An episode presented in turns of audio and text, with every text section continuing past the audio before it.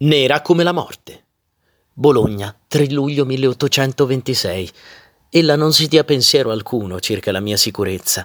La frequenza degli omicidi in questi ultimi giorni è stata qui veramente orribile, ma io ho preso il partito di non andar mai di notte se non per le strade e i luoghi più frequentati di Bologna, sicché, fintanto che non ammazzeranno in mezzo alla gente, nel qual caso il pericolo sarebbe altrettanto di giorno come di notte, non mi potrà succedere sicuramente nulla. Giacomo Leopardi, lettera al padre. Bologna, città del brivido e del mistero. Per le sue vie si aggira una pattuglia di detective immaginari a caccia di indizi, moventi, assassini.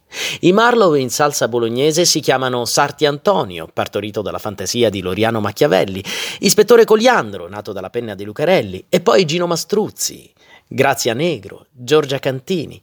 Le radici delle tante trame noir ambientate a Bologna affondano in secoli di cronache, di reati, di omicidi, tradimenti, truffe, di roghi. Fiamme come quelle che avvolsero Gentile Budrioli, la Strega Enormissima, il 14 luglio 1498, in questa piazza, dopo un processo farsesco nella Basilica di San Domenico, un gioiello medievale che ospita Michelangelo, Guido Reni, Nicolò Dall'Arca, ma che allora era sede del Tribunale dell'Inquisizione.